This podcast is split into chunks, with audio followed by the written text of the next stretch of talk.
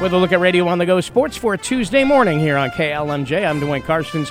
We'll start with our featured broadcast last night here on KLMJ as the North Butler Bearcats welcomed in the Tripoli Panthers to Greene. It was all Tripoli, though, even though the first set was very close 25 21. Tripoli would win 25 6 and 25 14. Josh Hamlin has more of a breakdown. Here is a breakdown of how the match played out. In the first set, it was Tripoli using a 6 0 run midway through the set to pull away and create some separation. They led by as many as eight in that first set and uh, would lead 24 16 late. The Bearcats would have a late 5 0 run to cut it to a 24 21 set, but it would uh, end on a attack error by the Bearcats as Tripoli would take the first set 25 21 and lead the match one set to none. In the second set, the Panthers would prevail in that second set 25 to 6. Going into the third and final set, it was they would score the final 6 points of the match to win that third and final set 25 to 14 and the match 3 sets to none.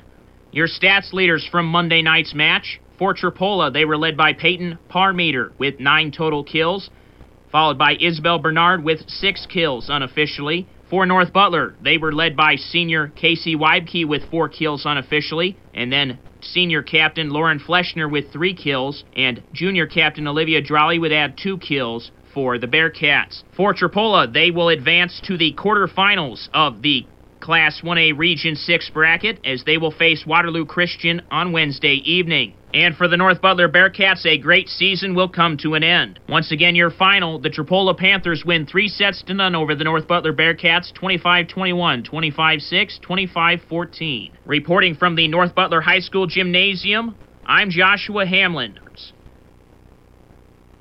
I'm John Mowinkle reporting from the AGWSR High School gym, where on Monday night, the number 8 and 1A AGWSR volleyball team earned a three sets to none sweep over West Hancock in the Class 1A Region 2 postseason opener. Set scores of 25 13, 25 12, 25 13.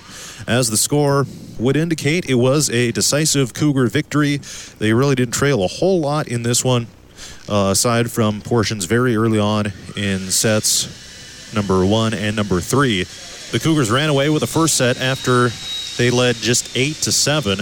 All of a sudden, it was a huge AGWSR lead. It was around 20 to 11 in that range. They were able to close it out. To start set two, the Cougars scored the first seven points of the set to leave no doubt, and then gave up a few points at the end of the third set at match point, but nevertheless, a sweep and a postseason advancement for the Cougars. And AGWSR head coach Jill Smith says that it was great to get that uh, first postseason win under the belts and get all those uh, postseason jitters out of the way now that the teams are only going to get tougher and tougher down the road. I feel like it's always good to get that first one under your belt. Um, you know, I think we came out with a lot of a lot of adrenaline and some nerves there in that first set, but once we kind of settled in, I thought we started doing a better job of of playing our game. Um, you know, then kind of I feel like it was the same thing there at the end, just you know, wanted to get that last point, and I thought we kind of started playing a little bit not to lose, really until Briley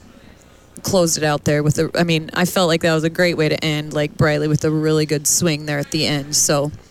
Hopefully, carrying some confidence into Wednesday. The Cougars had a great night at the service line with 16 aces and nine service errors. Five of those aces came from Karis Lippert. So the aggressive serving certainly paid off in this one. Briley Metzger was the kill leader with nine, and a nice moment in the match as well, as junior Tori Metzger recorded her 500th career dig and got a nice ovation from the crowd as a result. Once again, the AGWSR volleyball team picks up a three sets to none sweep of West Hancock 25 13, 25 12, 25 13. To move on, they will face Rockford on Wednesday night in the regional quarterfinals. I'm John Mowinkle reporting from Ackley for Radio on the Go Sports. The Rudd Rockford Marble Rock Warriors would win 25 14, 25 17, 25 22 over Northwood Kensett to advance. Also from the area, St. Ansgar defeated Clarksville's Indians in three straight sets to move on and end Clarksville's season season. And also last night, the West Fork Warhawks season came to a close as Pocahontas area's maidens defeated the women of West Fork three sets to none in postseason volleyball. More scores online under the scorecard at radioonthego.com. The Hampton Dumont Cal volleyball team looks for an upset to begin postseason play when they travel to sixth-rated New Hampton for a quarterfinal round matchup tonight.